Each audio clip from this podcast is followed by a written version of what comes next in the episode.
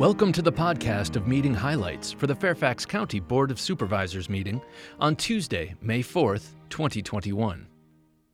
The board adopted the fiscal year 2022 budget. The board also set the fiscal year 2022 real estate tax rate at $1.14, a 1 cent reduction from fiscal year 2021.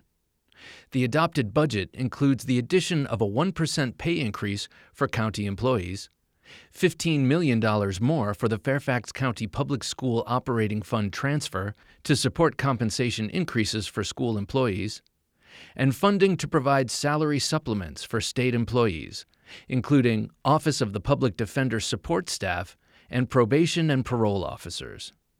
For more information, visit fairfaxcounty.gov/budget the board approved the five year consolidated plan for fiscal year 2022 through fiscal year 2026 and the one year action plan for fiscal year 2022.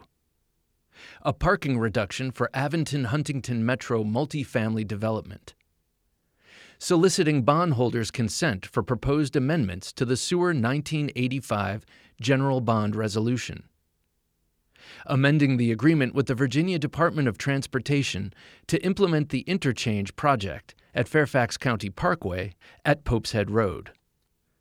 The board held public hearings and approved Chain Bridge Estates Independent Living Facility in McLean, the sale of sewer revenue bonds 2021A and sewer revenue refunding bonds Series 2021B subleasing Elmore Farmhouse in connection with the Resident Curator Program, vacating and abandoning a portion of Nicotine Trail. That's all for this podcast of meeting highlights for the Fairfax County Board of Supervisors. Thanks for listening. For more information about the Fairfax County Board of Supervisors, including full meeting minutes and documents, visit the county website, fairfaxcounty.gov. This podcast is produced by the Fairfax County, Virginia government.